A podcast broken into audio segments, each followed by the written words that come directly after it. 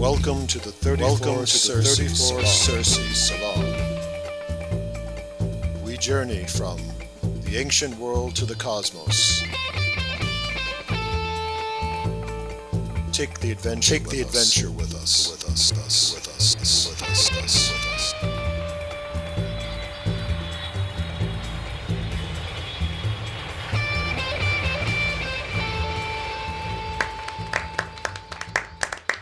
And welcome back, everyone, to the 34 Circe Salon. This is the Parallax channel, and I am Sean Marlin Newcomb. We are going to be doing Classical Studies 101 today.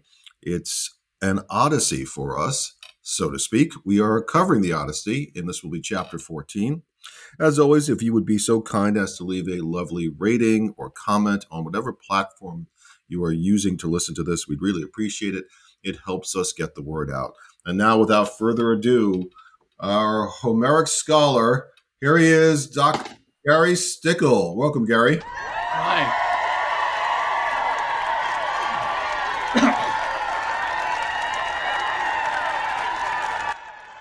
So, Gary, why don't you give us an intro to chapter 14? Maybe give us a quick recap of chapter 13. Chapter 13 was uh, about how Odysseus finally made it home to his home island, where his palace is, Ithaca, and how he's helped by uh, his patron goddess Athena, the goddess of wisdom and defensive war, that helps him throughout the Odyssey. And um, in order to um, protect him when he goes back to his palace, she wants to transform him into an old man so he's not recognized and killed by the uh, the suitors. There's over a hundred suitors, and they've taken over the palace, trying to force themselves, you know, to uh, marry the beautiful wife and queen, his beautiful wife and queen Penelope. So she wants to protect him, and so that chapter ends by uh, Homer uh, presenting it this way: Athena stroked Odysseus with her wand she shriveled the supple skin on his lithe limbs, stripped his russet curls. This is, this is supposed to be red haired, by the way, from his head, covering his body.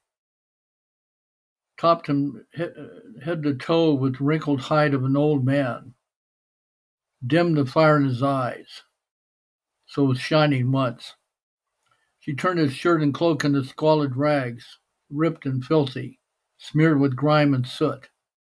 She flung over this a long pelt of a bounding deer, gave him a staff and a bigger sack, torn and tattered. All plans made, they went their separate ways. Athena setting off to bring uh, this, his son, you know, his son Telemachus home from uh, from uh, Lacedaemon, and Lacedaemon is Sparta. By the way, uh, well, I'll get back to that. But anyhow, chapter 14 begins like this, and uh, I'm using Robert Fagles, as I keep saying, 1996 translation, which is easy to read, um, even though it's not totally uh, accurate, as you'll see in this chapter. But anyhow, he entitles every chapter. In chapter 14, he entitles The Loyal Swine Herd, meaning uh, pig farmer. And he's turns out to be a major ally of Odysseus. And so the chapter begins like this. So up from the haven, now Odysseus climbed a rugged pass. Athena had shown him the way to reach the swineherd's place, that fine, loyal man who, in all the household hands Odysseus ever had, cared the most for his master's worldly goods. Sitting at the door of his lodge, he, meaning Odysseus, found him. Um, and uh, he talks about the swineherd made the walls of, of his uh, lodge with his own hands. And then he made all these, uh, you know, pens for his pigs and uh, so on. So it talks about that. And so he built a fence around his place made of stone copped or topped with a fence of wild pear twigs, you know, intertwined. Okay. I made a painting of that actually for uh, my my uh, little 35 page version of the Odyssey whenever I get to publish that. Um, and get this, the sacred numbers appear throughout the uh, chapter because uh, Homer relates how uh, Eumaeus made 12 pigsties on his property. How about that? And uh, for the listener, you have, and we have an episode on this, uh, a theory about a numbering system that appears in the Odyssey and its significance of the particular numbers. So uh, you can go back. We might actually rebroadcast that one. I think that's a, a good one to bring back for the listeners. But um, you can go back and listen to that one, and we'll probably bring it back for you soon. All right. One more thing I want to uh, jump in with uh, before we continue on is uh, you've talked about the particular translations that you use, and we we've mentioned it at different times. But let's just re uh, let's mention it again for the listener. What uh, Odyssey translations do you recommend for people to use and to read? Well, there's there's, there's a variety of them. Uh, I'm blanking on the one that uh, a lot of scholars, you know, uh, uh, favor right well, now. you mentioned the Fagles one. Um, yeah, there's another one. Uh, I, I'm I'm just blanking on it right now. Sorry. I, that's fine. No worries. I'd have to see which one I'm using as well. Um, okay, so continue on with chapter 14. So anyhow, and then uh, Homer relates how Eumaeus had uh, four dogs. Now, four isn't a sacred number. Um, but uh, get this, he had uh, men working for him, and he had, and it said three of them. So he sent them off, three men, three's a sacred number, uh, to take care of the pigs, herding them there, here and there, you know, and so on. Um, and then he sends a fourth man into town with one of his hogs so that he can um, give them to the suitors for their dinner. So the suitors are demanding food from him. Okay? Mm-hmm. Okay. All right.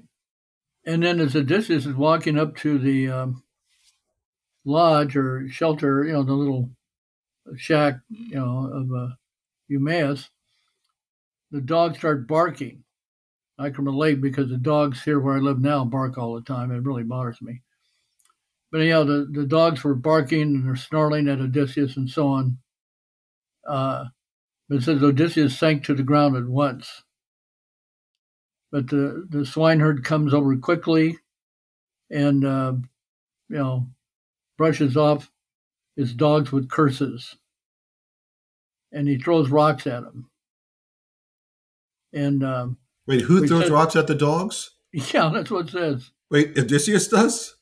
No, no, uh, Eumaeus. Eumaeus, okay. I, I, I was about to say, and it's also a horrible, yes, action. So, different era, as we talked about many times about the behaviors uh, in this ancient world. Some aspects of the ancient world behavior, the the aspect of welcoming strangers and guests, is uh, wonderful and beautiful that we don't maintain in I mean, I can see culture. him beating him back with a stick, which he also has, but it says uh, he scattered them left and right with flying rocks. Right. I mean, I was saying that uh, there are some aspects of ancient culture that it would be nice if we still maintain them, that welcoming of strangers, and some aspects, like, of course, slavery uh, and abduction, that are well left in the past, in the rearview mirror. So uh, it is always interesting to read ancient works and just to see the differences and similarities over yeah, time. and the So, mentality anyway, and so on. indeed.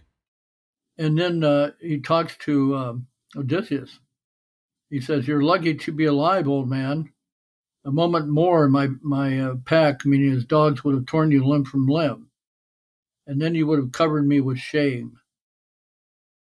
And, and he says, "Here I sit. My heart is aching, bro- broken for him, my master, my great king, meaning Odysseus, because he doesn't recognize the disguised uh, Odysseus."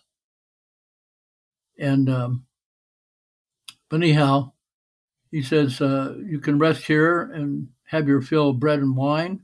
So this is part of this ancient Greek custom of being very, uh, you know, welcoming to guests and and wining and dining them. You know. Yeah, we've seen it several times in the, the Odyssey where he's brought in, he's welcomed, he's given a bath, he's given some place, or, or even his son given some place to sleep outside. So uh, it, it just you know sight unseen without ever asking where the strangers or asking anything about them. They're just welcomed in. Yeah, the And- custom is called xenia. In, in Mhm. English, X E N I A, xenia. Mhm. So it's a good uh, good one for the listener to remember. xenia. And So that just as- custom is, on, is, on is that note, interesting, meaning amazing. you know that he's going to wine and dine him. Mhm. The loyal swineherd led the way to a shelter and showed his guests inside and sat Odysseus down. Um, and then the king, meaning Odysseus, delighted to be so well received, thanked the man at once and said, My host, may Zeus and the other gods give you your heart's desire for the royal welcome you have shown me here. He says, Royal welcome. And of course, Eumaeus doesn't know that he is giving him a royal welcome because it is Odysseus the king, you know.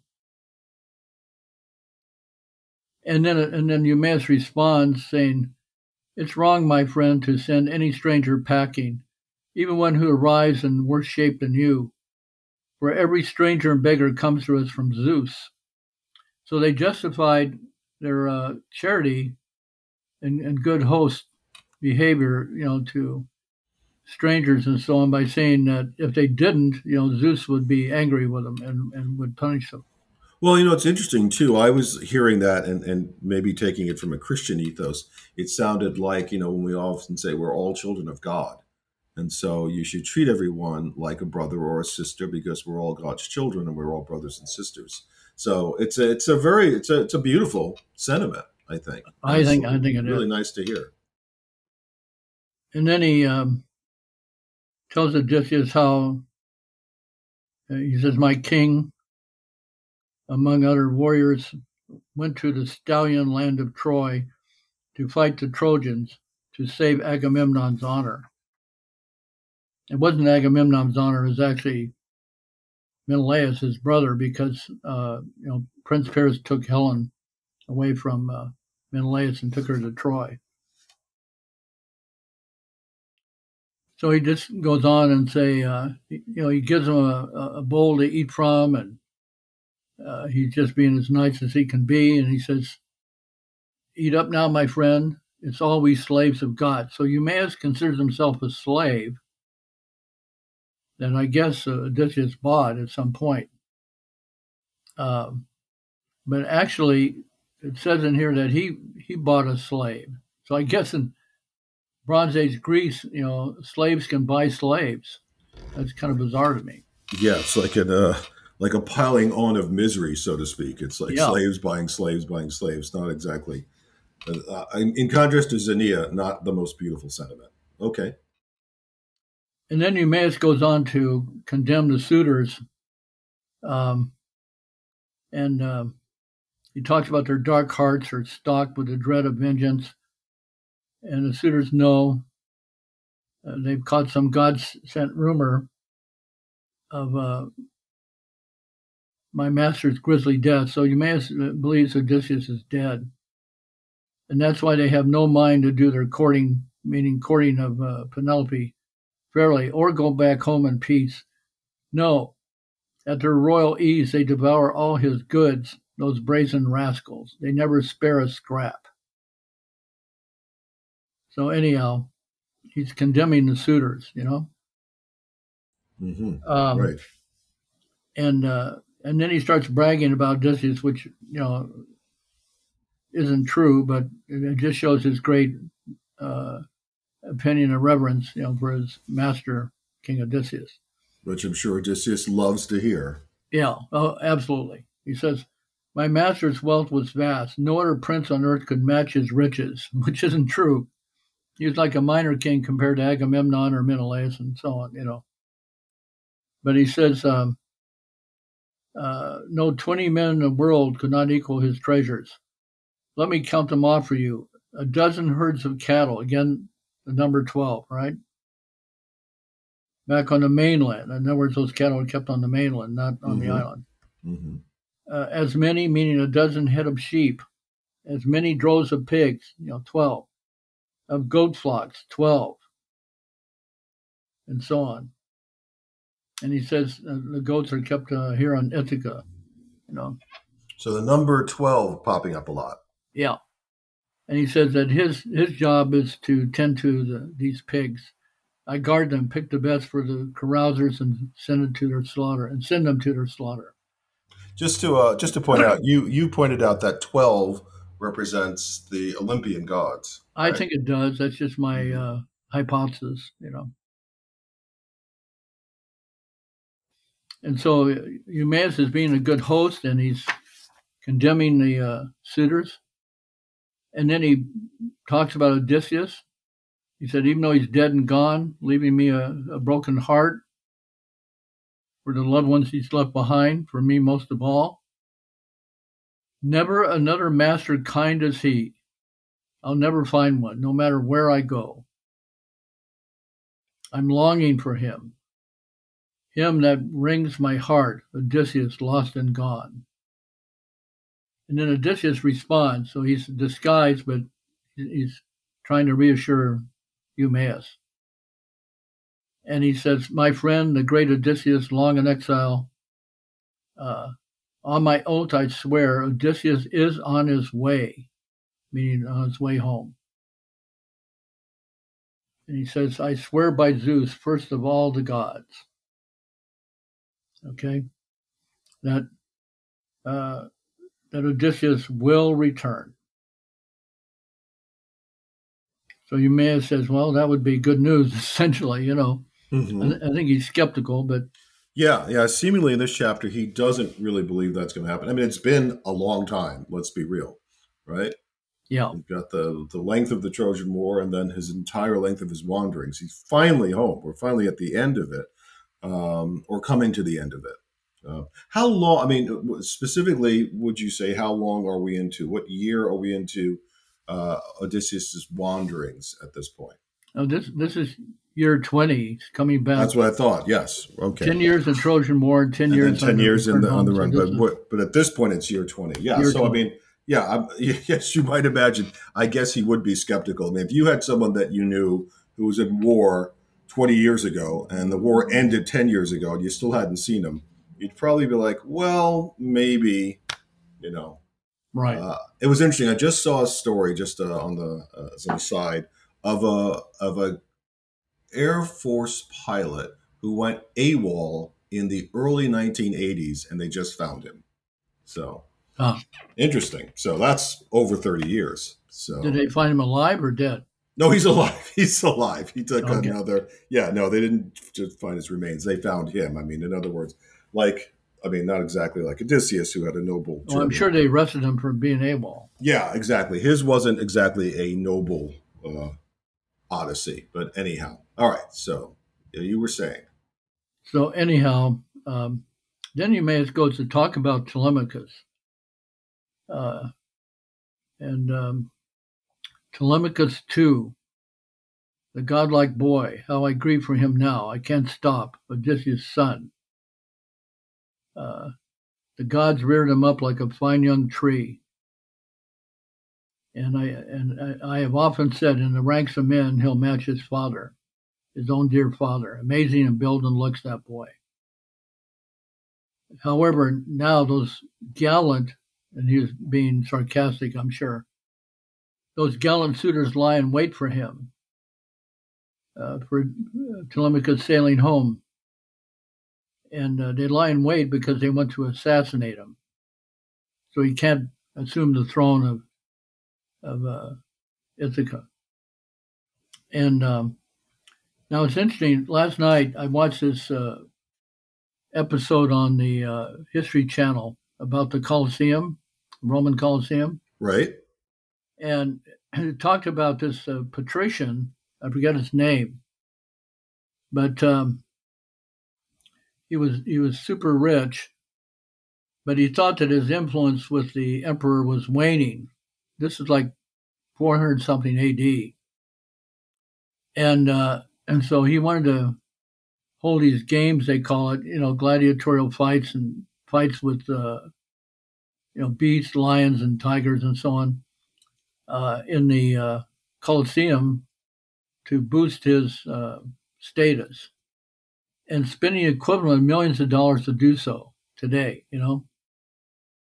And so what happens is um, they, um, uh, you know, he he arranges for all this. He he has trouble getting the animals. He got a bunch of crocodiles from Egypt, and they all died, you know, inside the quarters, uh, you know, in the Colosseum and stuff like that. Um, Mm-hmm.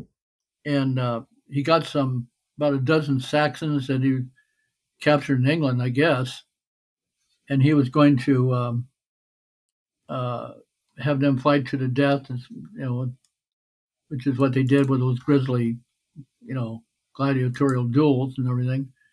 Uh, and they don't want to, you know, support what he's doing. So in in their um, locked in quarters there in the Colosseum, they all commit suicide. All 12 of them. Mm-hmm.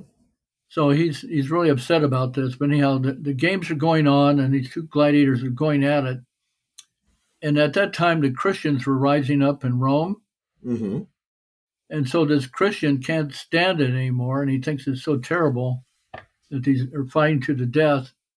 And he, he comes out and he uh, stops the two gladiators from fighting each other and says, This is wrong. I'm a Christian, and we, we got to do what's right. And guess what his name was? What? Telemachus. Wow, that's interesting. I thought it was very interesting. Well, And you know, the, the Romans, you know, Mhm. are upset. They stone him to death. But anyhow, that leads to the end of the games, and basically the end of uh, the utilization of the Colosseum, and it leads to the downfall of Rome. well, the interesting thing is, so you said it's around 300 or 400 AD, right? Yeah, So, four hundred something A.D. so the the distance from that moment to Odysseus, because that's about 1200 BC, we believe, or Yeah. earlier. Okay, so that's 1600 years.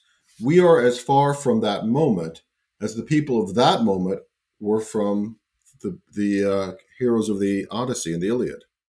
It's an interesting thought. Like we are as distant from them Yeah. as they are from that. So that's how long ago, just for the listener, that's how old these stories are we're talking about. That there were there were ancient even in the days of ancient Rome. So um, it is And- and interesting I- to remember. I, I never heard this story before, but it's a series on uh, History Channel. I think it was the final episode, actually. Mhm. Okay. So anyway, Um, we are we are dealing with ancient tales. So, uh, So- please continue. anyhow, Odysseus for some reason just loves to go on with tales about what he is, and you know it's not not the case, and all that sort of thing. so he starts telling this whole story to Eumaeus how he comes from Crete, the island of Crete, hmm and that uh, he was prominent there and everything, and uh, and he had a wife there and everything, and uh, and then he he did fight at Troy, and he talks about. Um, uh, I gave nine commands. I led to our deep sea going ship, so he he led a contingent to Troy. You know, he's lying about that. Hmm but nine is a sacred number, and like we talked about in the other podcast about that uh, Rita Hayworth movie, you know, hmm Down Um, from down to earth, right? that we talked down to earth, that we are talking about the nine uh, muses. Well, he uses Right. nine commands here and everything, you know. hmm Um, and then he talks about how they fought nine whole years. Again, the number nine with the Greeks or the Achaeans at Troy. On hmm the tenth, we sacked Troy. And then he talks about how he set sail and he, he went to Egypt and all this sort of thing. And it- it's all just uh, made up lies that he's saying. Well, Odysseus clearly likes to spin yarns. We know that. He Yeah. likes to tell stories. And, you know, what it makes me think of is, uh, you know, I'm a fan of espionage uh, stories and espionage movies and shows, and I'm watching lots of them right now. It's it's like he's building his cover. He's making a really deep cover and a deep story for his cover. So it's an early sense of tradecraft. But uh, yeah, I think mostly it's Odysseus just liking to tell tales and spin yarns. So so okay, so he tells Eumaeus that, and, uh, And then where, do, where do back we? to, Yeah, you know, complain about the, um, you know, the, the suitors and everything and how they're, quote, get this, I'm not sure this is an accurate translation, this line that the suitors are going to eat him out of house and home Mm-hmm. While they're scot free, you know, I think scot free is not, not a valid translation. I, I don't think the Greeks even knew about the Scots.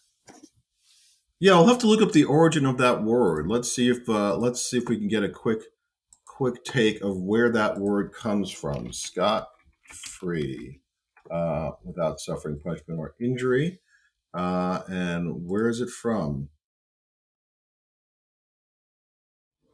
Yeah, it has to do with the Scots. So um, not a not a good choice, I would imagine, in that case. So to me, it just shows the fault in um, the translation. Mm-hmm. And then he talks about Zeus as the god of guests, you know, again, that sort of thing. Mm-hmm. Um, and uh, and then he sets about to uh, give Odysseus, uh, uh, you know, a good a, a, good meal and everything. They constantly talk about that in the Odyssey, you know. Um, and then um, and then he t- talks about how Odysseus slept after after the meal, you know, before he goes to the uh, palace. Okay.